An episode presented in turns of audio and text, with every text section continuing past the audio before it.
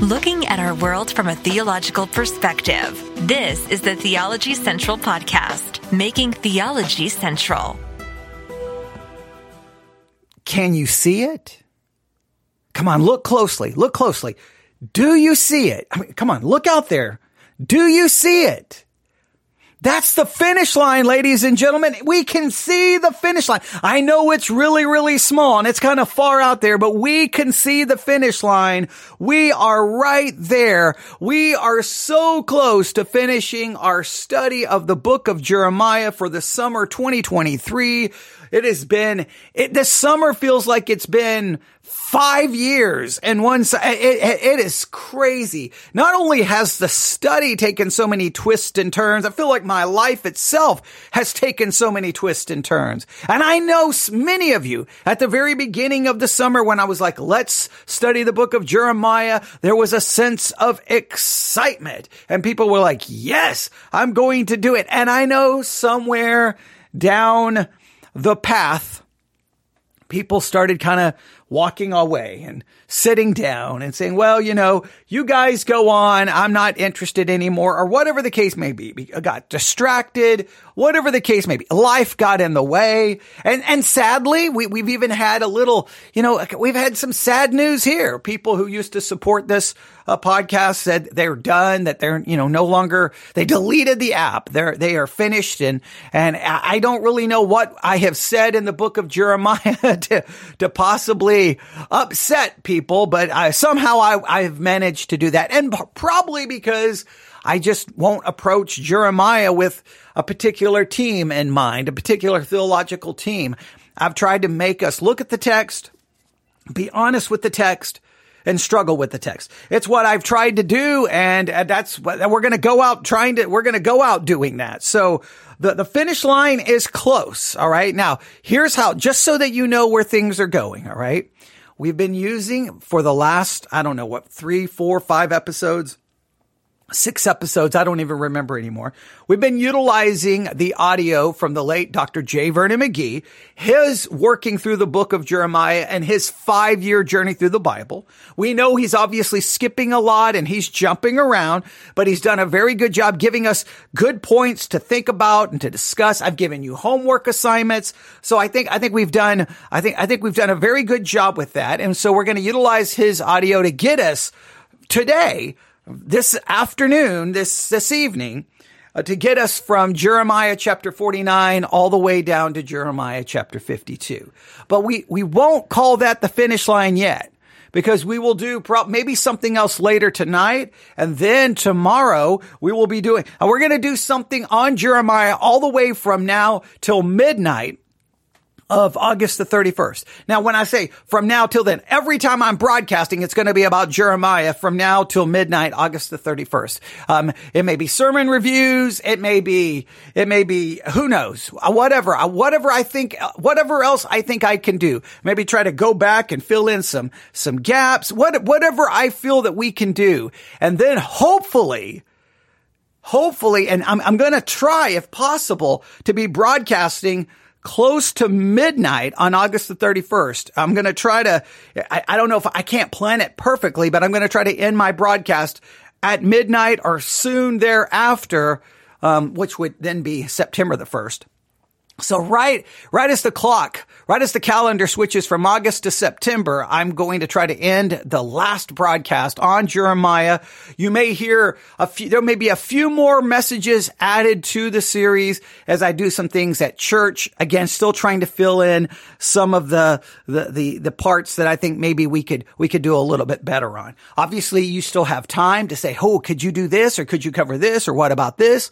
You can email me any of those questions, thoughts, suggestions to newsif at yahoo.com. That's newsif at yahoo.com. So that is the plan. I don't know. Uh, I'm hoping Dr. J. Vernon McGee, he doesn't have a lot, there's not an, a lot of audio left, but hopefully it will get us from, I mean, I know it's going to get us from 49, uh, 49 to 52. I just don't know to what level of depth he's going to give us. But if we need to come back, we will. These last chapters, well, you can draw your own conclusion about them. I'm begging you, please If you've not read the book of Jeremiah this summer, please read it. If you, if you can't read it, then grab an audio, uh, one of the apps that give you an audio Bible and, and listen to it. Just do something to try to get something from the book of Jeremiah by the end of August. All right. So let's first of all go ahead and get the correct introduction out of the way. Good afternoon, everyone. It is Tuesday, August the 29th, 2023. It is currently 5:45 p.m. Central Time, and I'm coming to you live from the Theology Central studio located right here in Abilene, Texas. Now, I want to go to the audio. But before I do so, let's remind ourselves, especially in these last few chapters, we've heard a lot about Nebuchadnezzar, right? We've heard a lot about the, uh, the, the Nebuchadnezzar and the Babylonians coming against Jerusalem and all the different things that's happened. We, we've heard about that a lot over and over and over and over. The Babylonians are coming. The Babylonians have arrived.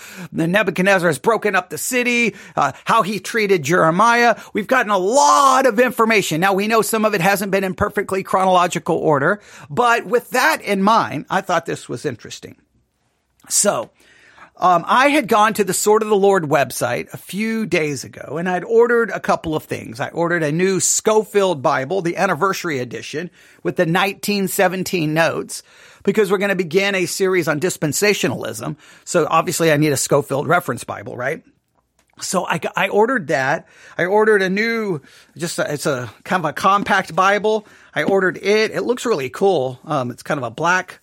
I. It looks really cool. I, I could try to describe it. I don't really like the, the the not the size of the font, but the type that it is. Uh, right. So whatever. But I got that, and I also ordered a book called A Dozen Diamonds from Daniel a dozen diamonds from Daniel because I thought, oh, that that's kind of interesting. It's may, it may be 12 studies in the book of Daniel. Anytime you have something like that, that's always cool to look at because you can possibly use those 12 studies in, you know, a small series or, or whatever. You know, if, if before you get ready to go to a bigger series, you can kind of mix in a smaller series. We could do a small series for the podcast.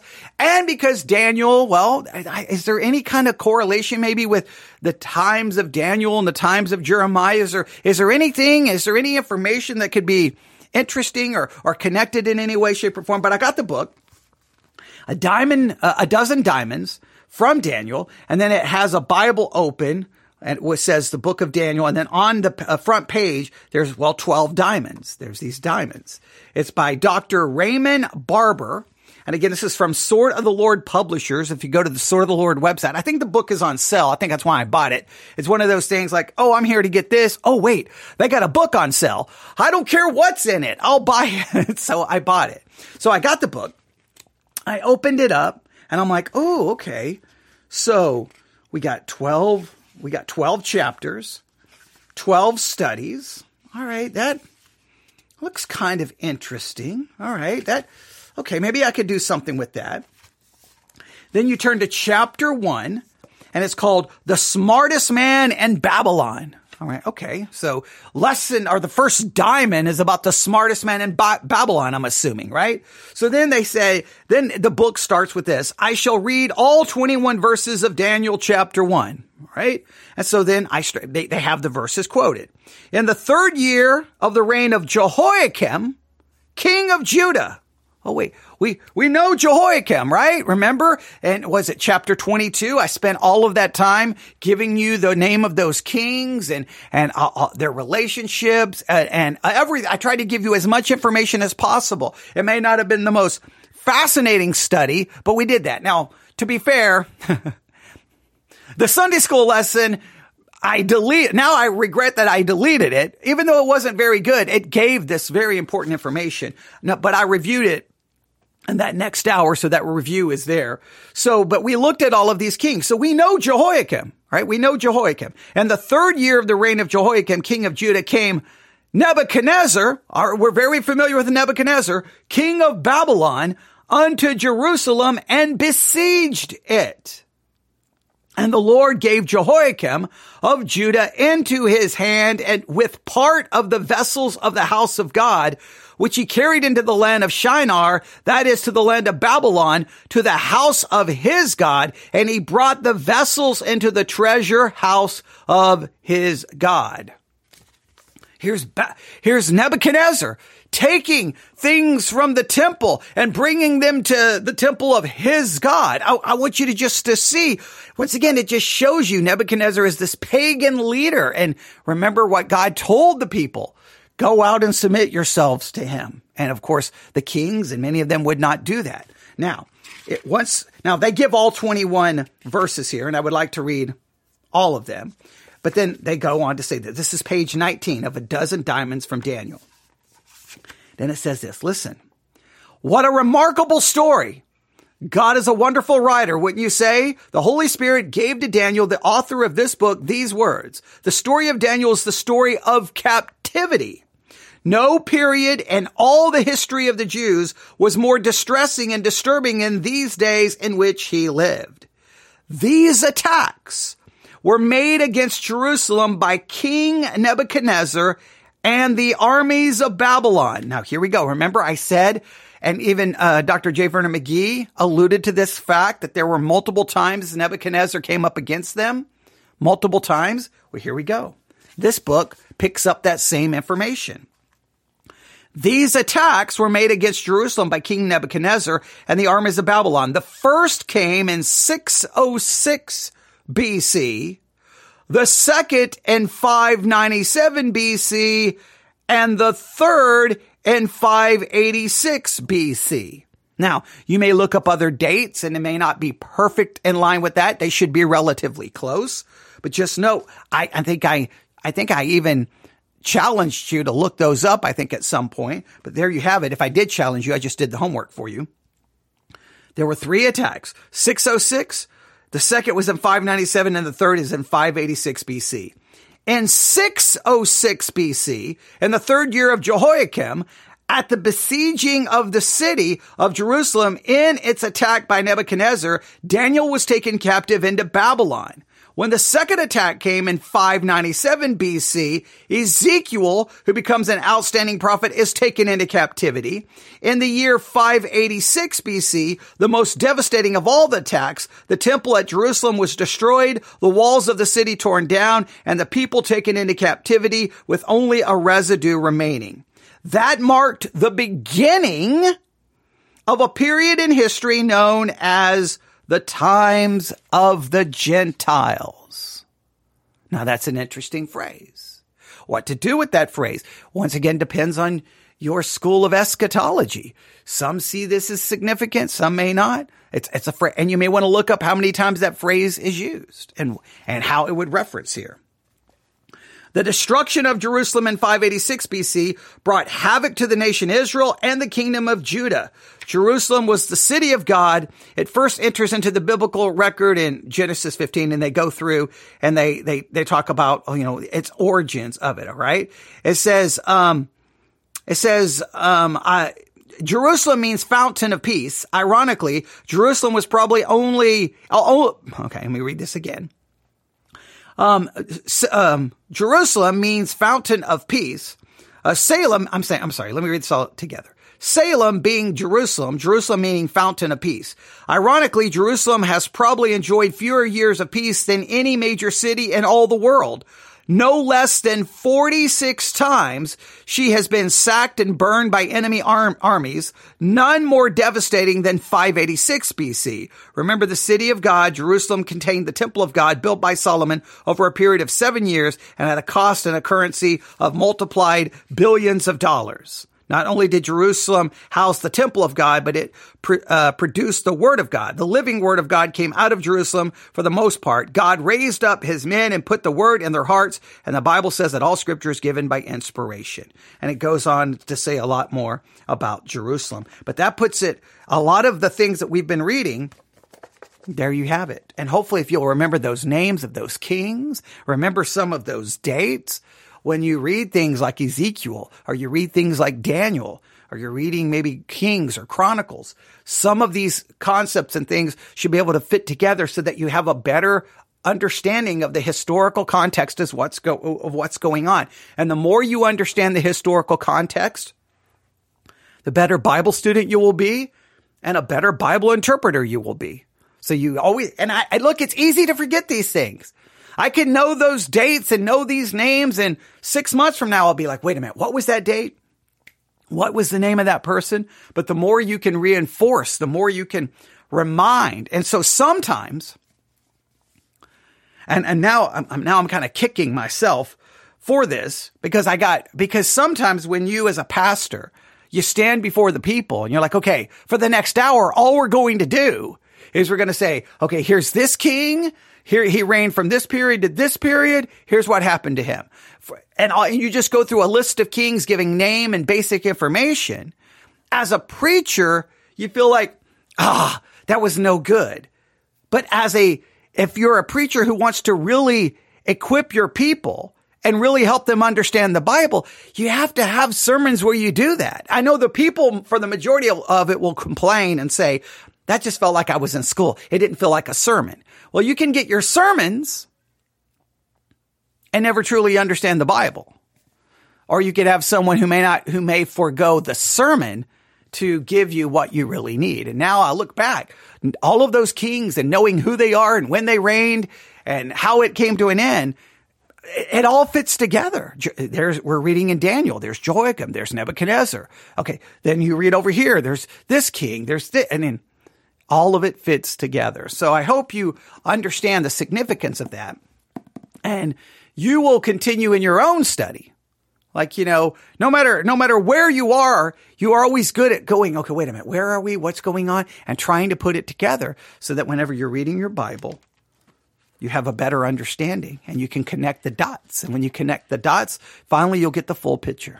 All right. So I just thought that was interesting that the book came in today. I open it up and immediately I'm back to Nebuchadnezzar, Jerusalem, Babylon, Jehoiakim, I'm back to these dates of the three times Nebuchadnezzar, Nebuchadnezzar comes against Jerusalem, and it all fits together perfectly. So there you go. Maybe we'll do some work out of this book, A Dozen uh, Diamonds from Daniel, because, you know, we look, there's one thing I know. I could broadcast 15 hours a day and we would never run out of things to talk about and things to study and things to discuss. So as long as this broadcast remains, I'm going to go down swinging, trying to do as much as I can with whatever time I have left to try to hopefully not only benefit you, but hopefully try to benefit myself as well. So now are you ready? You ready to do some running? I do want to thank someone sent me an email earlier today that was super, super, super, super, super, super encouraging. Thank you so very much for that. And for everyone else, whoever supports us, or sends encouraging emails or write po- positive reviews or leave positive comments. We very much appreciate that because you may never know what's going on behind the scenes, but the right words, you ne- you never know when they're the right words, but they can be so encouraging at any given time. So everyone who's left positive comments at any point, thank you so very much. But here we go. Are you ready? I think I'm ready. Dr. Dave, uh, Dr. David Jeremiah. What am I talking about? Dr. J. Vernon McGee. where did Dr. Dave? I guess because of the book of Jeremiah, but we definitely are not listening to Dr. David Jeremiah. No, we, we've reviewed some things from him. Okay. We, I digress. the late Dr. J. Vernon McGee. Jeremiah 49 to 52. Let's do this now. And as you continue on here in chapter 49, there is a prophecy against the Ammonites and their cities. No use looking to Ammon. It'll be destroyed. And they'll disappear because they're not around today as a nation. But notice what God says in verse 6 And afterward I will bring again the captivity of the children of Ammon, saith the Lord. Now, God says that He intends to bring them back in the last days as a nation. I say that these are remarkable scriptures here, remarkable prophecies. In other words, this remnant could turn to no one for help. And even we'll see they couldn't even turn to Babylon because Babylon will be coming down later on. Their only help was to be in the Lord and trust Him and obey Him. That, look, not only is that an accurate picture of obviously their times. Hey, don't go turn anywhere else. Don't go run anywhere else. Wherever you run, eh, it's not going to work. Your only hope is to trust me and, and, and, and basically fall upon God and say, God, you're my only hope. I just want you to know when it comes to at least our salvation, this is very important. Eh, it doesn't matter what you run to. You can run to church membership. You can run to baptism. You can run to good works. You can try hard. You can read your Bible more. You can look to all of these things to somehow assure assure you of your salvation. All of it is useless and meaningless. None of it will help you unless you start lying to yourself, convincing yourself that it somehow proves something. Your only hope is to run to Christ and to say, I can't, you did, I can't do it, you did do it, and trust in his obedience, his righteousness, and then by faith, it's imputed unto you. Don't look to anything else. Don't look to anything else, even for assurance. Don't look for what you do to prove that you're saved. Because if you're really honest, what you're looking to to prove that you're saved, if you're really honest and compare it to the law of God, at some point it will prove that you're not saved unless you are just a good liar. But run to Christ. So it's a good picture of that. All right, let's let's now see how he gets us from 49 to 52. Now we come to a prophecy against Edom. He's shown that they could have no hope or help from any nation round about them because God was judging all of them, not just Israel. Now, Edom, in a particular way here, probably occupies a little bit more space than any other except Egypt and Babylon. And Edom, you see, was related to Israel. Esau and Jacob were brothers. Two nations have come from these two men. And Edom has come from Esau. And they've not been friendly down through the years, but Edom has become a great nation. You will recall that God had said that would take place, that Edom would become a great nation. Verse 7, I'm reading now. Concerning Edom, thus saith the Lord of hosts, is wisdom no more in Teman? Is counsel perished from the prudent? Is their wisdom vanished. You see, actually, Edom was over in the mountain fast that's south and in more to the east of the Dead Sea. It's in an area between the Dead Sea and the Gulf of Aqaba, down just a little bit farther. And so Edom, as it were, was in for a judgment from God. They had become, though, a great nation. They had furnished advisors to nations.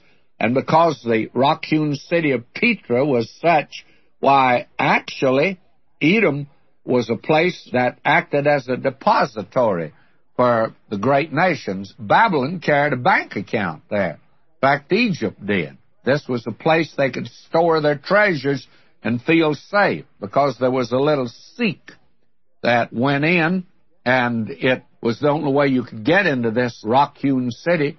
And the city was hewn out of the solid rock on both sides. It was a tremendous place.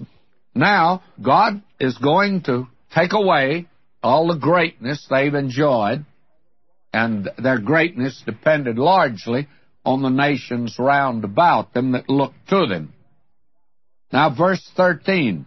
For I have sworn by myself, saith the Lord, that Bozrah, and this is Edom and Petra, shall become a desolation, a reproach, a waste, and a curse. And all the cities thereof shall be perpetual waste. And there's no city down in that area, yet there's a ready made city down there. If you're looking for an apartment, I can tell you where you can get one. And I think you could get it rent free. If you went over to the rock hewn city of Petra, you would find there that those apartments lovely. And I tell you, hewn out of the solid rock. And you could just move in there tomorrow if you wanted to. It's there for you. Only thing is that I'd like to warn you that no one will be around to collect the rent or no real estate salesman to sell you the property. You're not apt to stay there because the experience has been in the past that the people that have tried to stay there just didn't stay. A German tried it years ago. They've always been good at colonizing, but the colony that they sent in to Petra there, it just didn't make a go of it. And before long, the people scattered. I would challenge you. He calls it Petra. I always refer to it as Petra. That's what I've always referred to it as. Um, if you should look it up, you should look it up online, uh, what that city looks like. It's crazy. It's, it's like, it fascinates me. It's been in movies. It's been in books. Uh, you should look it up. Uh, the, the, the rock city of Petra, there are Petra. However, he, I, I don't, I've always, I've always heard it as Petra. I mean, there was a contemporary, contemporary Christian rock group called Petra, and I understood the name to come from, well, this idea of, of, of rock city. So, um, you can you can look it up. If you've never if you if for some reason you're not familiar with it i don't know if bible dictionaries would have an entry for it. If it does that's awesome. You should look it up. Look at pictures of it because it's just it's really it, to me it's fascinating. So you should look it up. Now notice what god says about this place here. And i'm reading now verse 16 he says here, Thy terribleness hath deceived thee, and the pride of thine heart. The great sin of Petra was pride, you see. And we have here the judgment now upon it. O thou that dwellest in the clefts of the rock, that holdest the height of the hill, though thou shouldst make thy nest as high as the eagle, I will bring thee down from thence, saith the Lord. Now you see, they were in a place where actually they were protected. This little seat that led into the city of Petra, it was just sort of a cleft in the rock. And the Wadi Musa, the Valley of Moses, went into that particular area. And this nation had had about a thousand years of history. Then the Nabatean Arabs took it, and we are told even the Greeks said it was an impregnable city, and two fruitless expeditions had been led against it by Antigonus, and it was inaccessible for modern man until the plane came along. And today you can go to Amman and take a bus down, and then you go in by horseback. Now, this city reveals the influence of Babylonian, Egyptian, and Greek and Roman influence in their architecture and in the civilization that was there. And we find that Edom was brought down, God judged it, and the city, of course, is no longer inhabited, yet it's a ready made city over there. Now, God says this concerning it. And by the way, we'll get a more complete prophecy of this when we get to the prophecy of Ezekiel. I'm reading now verse 17. And Edom shall be a desolation. Everyone that goeth by it shall be astonished, and shall hiss at all the plagues thereof. As in the overthrow of Sodom and Gomorrah, and the neighbor cities thereof, saith the Lord, no man shall abide there, neither shall a son of man dwell in it. Now I submit to you that that's a very wonderful prophecy. It's a prophecy that says this city, although there it is in existence, you can't destroy it. It's just hewn out of the rocks that you could move in tomorrow. God says it will not be inhabited. And it's not today. Every now and then an Arab pitches his tent there for the night, but he's on his way the next day. They're not apt to make their uh, abode there, and they have some very superstitious reasons for it. And the Germans didn't have that superstitious reason, but the colony that was established there just didn't work out. the man did it with the idea that he could disprove the Word of God because God made the statement that neither shall a son of man dwell in it. Won't become a abiding place. And yet that's a ready-made city. And I think that's remarkable when you put that down by a city like Tyre. God said that that city would be scraped and absolutely nothing left. But it was to be inhabited after that, and Tyre is a city today that's inhabited. But Petra, you just better not send any package there to Petra because the post office just doesn't have it at all. It wouldn't arrive there. They have no mail service there at all today because there's nobody there to receive mail or to mail anything. Now notice what he says in verse 20. Therefore hear the counsel of the Lord, that he hath taken against Edom and his purposes, that he's purposed against the inhabitants of Teman. Surely the least of the flock shall draw them out, surely he shall make their habitations desolate with them. And so this city became desolate, and the nation Edom disappeared. I would just challenge you. Look at, I mean, not only look at the pictures of Petra. Again, he calls it Petra. I'm, I'm going to call it Petra just because I'm from Texas and whatever we say is right. Okay. I'm just joking. But you really, I mean, in all serious, with all setting aside all joking, you just know everything you can about the city of Petra, right? You, you really should. You really should just know at least all the basic things and how many different prophecies and, uh, about the destruction of it are in the Bible. How many? Tyre and Sidon. You should know, uh, you should know everything about those cities as well. The, the, the prophecy against Tyre and Sidon. You, you should know that as well. Those are important not only cities, but the prophecies against them and how they are fulfilled in history. You can look back and read about some of these things in the history books and you're like, whoa, that's exactly as it was prophesied, which gives you assurance in the trustworthiness of God's word, right? But let's continue. Now we have, next, beginning of verse 23, it's concerning Damascus. And Damascus is said to be the oldest city today. Of course, there are many other cities that make that claim that they are the oldest city, but Damascus probably has some right to it.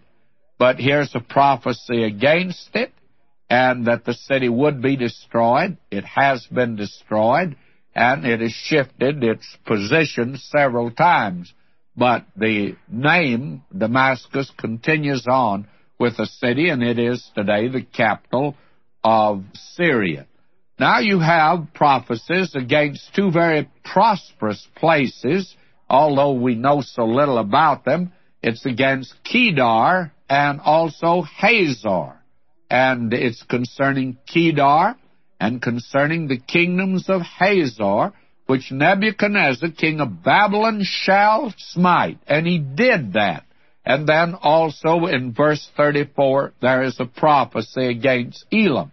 So that there is no place for this remnant to turn to, because all of these nations are to suffer the like fate of the nation Israel. So the it's really remarkable to me, and especially the way Dr. J. Vernon McGee is framing this, is that, hey, you, you guys, there's nowhere to go. There's nowhere to run. You can run to Egypt. You can run here. Uh, this is going to be judged. This is place is going to be judged. This place is going to be judged. This place is going to be judged. There is nowhere to run. There is nowhere to go. You have to come to me. And, and, and I, and I just love that because it just demonstrates I don't care the civilization. I don't care the country. I don't care the people. We are all sinners and all deserve to be judged. There is nowhere, no one can help you. No church can, nobody can help you. There's no religion. All you can do is run to the creator of the universe and run to him and throw yourself at his feet and say, Lord, have mercy on me. I'm a sinner. I can do nothing. And God said, I will. And I did accomplish everything for your salvation in my son, Jesus Christ. There's no hope. There's no place to run. And it's just, it's crazy that chapter and verse after verse. There's so much information here about this place is going to be judged. This place is going to be judged. This place is going to be judged because he's letting them know there's no place for you to go. That's just remarkable to me. All right, let's continue. Remnant, they looked in every direction except up, and they never turned to God. But then they made off down to the land of Egypt. And it's always been to me a very strange thing how these people have always been lured in that direction. Abraham went off to Egypt. It was true also of his son Isaac, and also of his son Jacob, and also of his son Joseph. And of course, these are sons, grandsons, great grandsons, and great great grandsons, but they're all in his line, and they all ran off to the land of Egypt. That's where they ended up. And we find that the nation Israel again and again made peace with him. And they're still having trouble with him, by the way. Now in chapter 50 and 51, here is the prophecy against the nation that at this time was the top nation in the world, the first great world power, and it is a nation that is to be destroyed. Judgment will come upon it. Now I'm just going to hit some high points here. Chapter 50, verse 1. The word that the Lord spake against Babylon and against the land of the Chaldeans by Jeremiah the prophet. Now, at this time, it looked like Israel might disappear, but Babylon would continue. But God says Babylon is to be destroyed. But his people, verse 4, in those days and at that time, now this goes way down to the future, saith the Lord, the children of Israel shall come, they and the children of Judah together, going and weeping, and they shall go and seek the Lord their God. There it is. Once again, one of these prophecies that if you spiritualize it and if you somehow apply it to the church, you destroy the beauty of the entire book of Jeremiah. You take away the real power of it. There, there's no power in going, hey guys, okay, Israel, Judah, you're just gone. This is the church. What is, that's, that has no power or, or meaning or beauty to the people these words were to. Look at this. Hey, judgment's coming here. Judgment's coming here. Judgment's coming here. Hey, Israel and Judah, you've been judged. Uh, judgment's coming everywhere. But we got that beautiful promise in Jeremiah 31 that God says, I will, I will, I will, and I will because of what God will do. Then we read these words.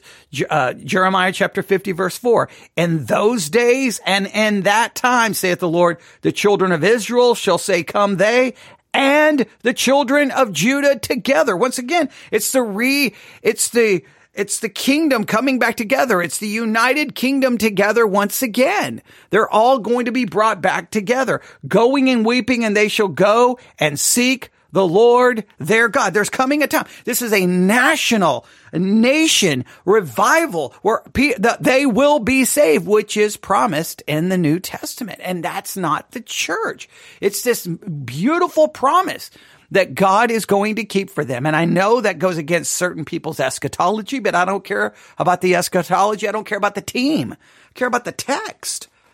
Reading this in its context, I don't know what other conclusion you can come to. They shall ask the way to Zion, and they're going back there. Now God says he intends to destroy Babylon. Verse 9, For lo, I will raise and cause to come up against Babylon an assembly of great nations from the north country. Media Persia came down and destroyed them. And they shall set themselves in array against her. From thence she shall be taken. Their arrows shall be as of a mighty expert man, none shall return in vain.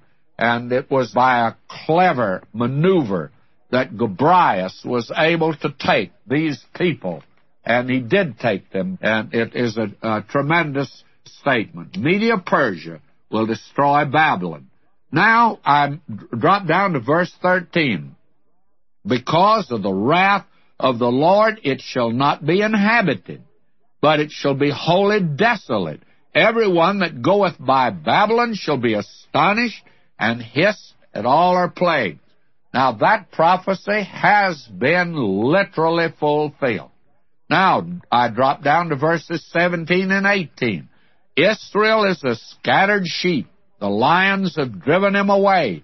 First the king of Assyria hath devoured him, and last this Nebuchadnezzar king of Babylon hath broken his bones. Therefore, thus saith the Lord of hosts, the God of Israel, Behold, I will punish the king of Babylon and his lands as I have punished the king of Assyria. Now, God will punish Babylon. And now we're told that judgment will come in the future, and it will be utter destruction. Now, I don't know if he's going to skip or not, but I'm going to jump in. Look at verse 19. So he's going to destroy them and I will bring Israel again to his habitation. He shall feed on Carmel and Bashan and his soul shall be satisfied upon Mount Ephraim and Gilead. In those days and in that time, saith the Lord, the iniquity of Israel shall be sought for, and there shall be none, and the sins of Judah, and they shall not be found, for I will pardon them whom I reserve. I mean, what these these promises, they like because of all this. Look, it's literal judgment coming upon literal Israel and literal Judah. So then the blessings have to be for literal Israel and literal Judah. I just don't understand how you can change that and stay anywhere consistent in your eschatology. It just makes no sense. And why would you be so like, no, no, no, no, no, this is the church. This is the church. Why would it bother you so much that you have, you, you just can't allow it to be Israel? What would be the, like, at best, you could be like, well, because of this or because of this, I think it's okay to spiritualize. I can understand trying to make like a, like kind of an argument, but I don't know why you should be so committed to it and then look down on others and mock their eschatology like you're somehow morally superior. Like, you would think just like, man, I, am almost happy. Like I, I almost hope it is for Israel and Judah because man, they suffered a lot. I hope God will show me. Like you almost want it, to, but it's almost like someone like, nope, nope, nope. It's the church. Forget them. And it's like, I mean, I don't know. Wouldn't you want kind of hope that maybe God's not done with them and there's going to be a promise considering how much they've suffered? Verse 26 come against her from the utmost border, open her storehouses, cast her up as heaps, and destroy her utterly. Let nothing of her be left. And you can look at Babylon today, it's a heap out there. It was utterly destroyed. Now we find here in verse 28 the report of the destruction of Babylon is to be announced in Zion the voice of them that flee and escape out of the land of Babylon, to declare in Zion the vengeance of the Lord our God, the vengeance of his temple. And that destruction is compared to the destruction of Sodom and Gomorrah. And if you read verses 38 through 40 here, which we'll not do, you'll see that that is true. And in verse 42, here is what Gobryas the Median did when he entered the city. We'll see that later. They shall hold the bow and the lance. They're cruel. They'll not show mercy. Their voice will roar like the sea, and they shall ride upon horses, every one put in array like a man to the battle against the old daughter of Babylon, and it would be destroyed. Now in chapter 51, he continues that. Babylon is to be suddenly destroyed. We'll see that when we get to the fifth chapter of Daniel. Verse 5, For Israel hath not been forsaken, nor Judah of his God, of the Lord of hosts, though their land was filled with sin against the Holy One of Israel. And then verse 8, Babylon is suddenly fallen and destroyed. Howl for her. Take balm for her pain, if so be she may be healed. And that, of course, again, that was literally fulfilled. And it was to become a place of perpetual desolations. God says that. Verse 25, Behold, I'm against thee, O destroying mountain, saith the Lord, which destroyeth all the earth, and I will stretch out mine hand upon thee, and verse 26, They shall not take of thee a stone for a corner, nor stone for foundations, but thou shalt be desolate forever, saith the Lord. That's God's word concerning Babylon, and you can look at it today. And he continues on here, verses 36 and 37. Now, we come to chapter 52, and I've already looked at that in connection. You will recall back when we were looking at the destruction of Jerusalem under Jehoiachin. Now, he was taken into captivity, and he's the last of the line of David, and it was him that God said, No one of the line of Coniah, Jehoiachin, will sit on the throne. Now, he died down in Babylon. Here we have it, verse 31 now, the 52nd chapter of Jeremiah. It came to pass in the seven and thirtieth year of the captivity of Jehoiachin, king of Judah, in the twelfth month, in the five and twentieth day of the month, that Evel Merodach, king of Babylon, the first year of his reign, lifted up the head of Jehoiachin, king of Judah, brought him forth out of prison, spoke kindly unto him, set his throne above the throne of the kings that were with him in Babylon, changed his present garments, and he did continually eat bread before him all the days of his life, and for his diet there was a continual diet given him of the king of Babylon, every day a portion until the day of his death, all the days of his life. That ends the line of David through Solomon. No one in that line will sit upon the throne of David, but another line, and that's the line of Nathan, another son of David, and Mary came in that line. Jesus was born in that line. That's the reason this is given at the end of Jeremiah. Next time, we look at the book of Lamentations.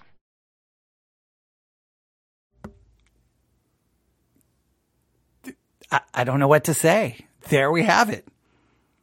Now that, that doesn't finish everything we're going to do, but that gives us a, an overview from using Dr. J. Vernon McGee. We went, I think, from chapter 30 to all the way to 52. It's been a couple of days. We've covered a lot of ground. We've covered a lot to give you a very, uh, I think decent overview. Now we still got a lot of things to do. Uh, it is, it is, uh, Tuesday, August the 29th. So we've got, we've got some time this evening. Uh, we've got tomorrow, and then uh, we've got uh, you know one more day, the thirty at thirty first, right? Thirty one days in the month of August. Yes. If I if I unless I've completely lost all track of time and I'm thinking I have more time than I do. Yes, there are 31 days in the month of August. Yes, and so we will go all the way till Thursday doing more things in the book of Jeremiah to just do what we can. We could, we could try to work on the book of Lamentations. We could. Now, I think what we will do, we will be utilizing, uh, the Explore the Bible, uh, per- personal study guide for summer 2023. And we will probably try to do some work on, um, maybe 30, chapter 31, 35, 36, 42, 50.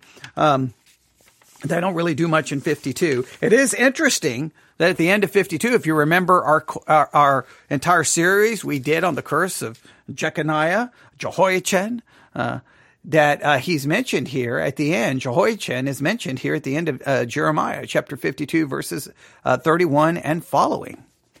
That's, that's, that's, that's interesting that he, he kind of shows up there. It's kind of a anticlimactic end of the book, isn't it? I mean, a lot of arguments about the, the book not being a chronological order. It does kind of just end with, it ends with judgment and death, judgment and death. I mean, it doesn't really end hopeful. Like if I was writing it, if I was the one putting it together, I would have ended the book more with a, a grouping all of those promises to Israel together, right? I would have wanted chapter 52 to be God promised this to Israel and Judah. God promised that he will do this for Israel and Judah. God promised this. God promised this. God promised this. God promised. I would want to end it in a positive note, right? Wouldn't you? Like, it's so weird that it ends with, and for his diet, there was a continual diet given him of the king of Babylon every day, a portion unto the day of his death, all the days of his life. And you're like, what is that? What?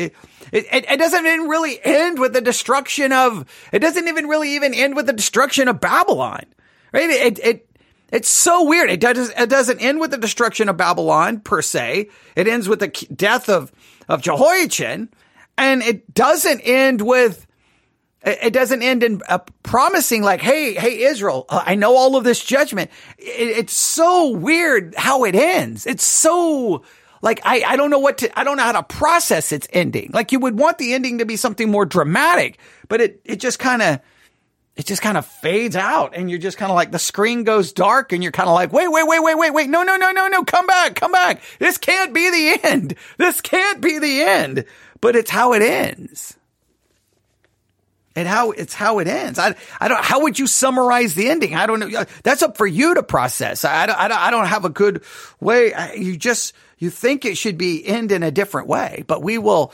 we will grab some random sermons from Jeremiah. Maybe we'll grab some random sermons from maybe 26 and on because I think we've done a pretty good job covering everything up to that point. So, um, I think we'll, we may do that. Uh, we may use the, the the study guide to do a little bit extra. We're just going to everything uh, from this point on is just going to be a little extra things to add to it. Just because I said we were going to go all the way to the end of August, I'm going to keep my word. I know you can say, well, you could jump into the book of Lamentations. I know I could, but remember the goal was always Jeremiah. Lamentations is there. Even even the Bible study guide that we kind of we took this idea from they only dedicate one study to Lamentations. So they don't even do much. So maybe maybe we will at some point throw that in and do some some kind of devotional work on there. But there you have it. I I I don't. I wish I could have something more pro. I wish at this point I could be like, here's some major point. Like he doesn't. he doesn't offer any major points there. I mean, he just kind of, he's just kind of done. He's like, that's it, the end. We're done. Okay. Like, you're like, wait, come back, come back. What do you mean we're done? Like the audio just, like, no, that can't be the end. So, uh, yeah, I don't know how you want to, I mean, I would have done this in so many different ways, but see, that's, that's if I would have done so. Um, yeah, I don't, I don't know what you want to do with that. I don't know what you want to do with that. What a way. But I just want you to see that the ju- all these judgments, judgments upon this nation, judgment upon this nation. I, I will say this. This is, I guess, what we'll, we'll I will try to throw this point out there. There is this. This should be painfully obvious to you that throughout the book there are prophecies given, and these prophecies are towards specific nations, not symbolic nations, real nations and the judgments that come upon these nations are real. They actually occur in history. This nation's actually destroyed. The city is actually destroyed. The king actually dies. It's literal, literal, literal. I know sometimes there's some, you could argue maybe some figurative speech thrown in, maybe some kind of po, uh, prophetic kind of language used, but over and over, the, the nations that are spoken of are real nations. The kings that are spoken of are real kings and the judgments that come are real and literal and the people who die are literal. So therefore, why would you then take all the blessings that are promised to Israel and go, no, no, no, no, no, no, no, no, no, no. Those, that's not literal land. That's not literal promises. And that's not literal Israel. It's spiritual Israel. It's, it's the remnant. Well, the remnant ends up going down to Egypt and not obeying God. So I don't know if, like, no, it's, it's for the nation. And if the nation was judged literally, they have to be blessed literally, or the entire, your entire hermen, hermeneutic makes absolutely no sense. You may be able to go find these little sections of scripture where you're like, well, literal, it doesn't fit here. And I understand that. And when, and when you have those specific passages, you're like, well, wait a minute. That, that, you're right. That doesn't work. I understand. But when you take an entire book like Jeremiah and you read it, you have to see nation after nation is mentioned, nation after nation after nation, literal judgments that are literally fulfilled in history. Then I'm not going to sit there and just arbitrarily take promises given to one of the, those literal nations like Ju- Israel and Judah and then say, Oh, sorry, sorry, sorry, sorry, sorry, sorry. That's for us. Forget you. You're just kicked out. I, that is arrogant, and I don't know why you would do that, considering everything in the book would tell you to handle it in a different way. That's allowing your theology that's allowing your system to motivate you to twist and manipulate the text.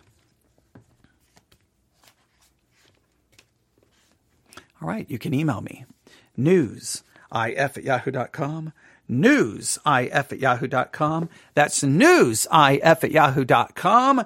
We, I, we're still not really crossed the finish line. Well, I'm just going to say we're kind of, we're kind of just a, I don't know, a couple of hundred yards away, maybe, maybe a mile away. And we're just going to stop. We're just going to stop here. And I'm, I'm, but we, we finished. I know we kind of finished it, but I feel we'll, we'll, we'll do a little bit more and try to bring it to hopefully something uh, some kind of a better conclusion. Hopefully, hopefully. I don't, I don't know if we can, um, but we will do what we can to try to br- make make it mean even more, and, and we will do our very best.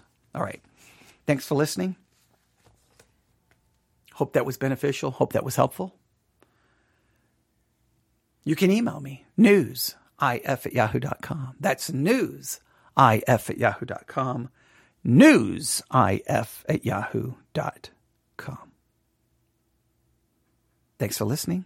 Everyone have a great evening.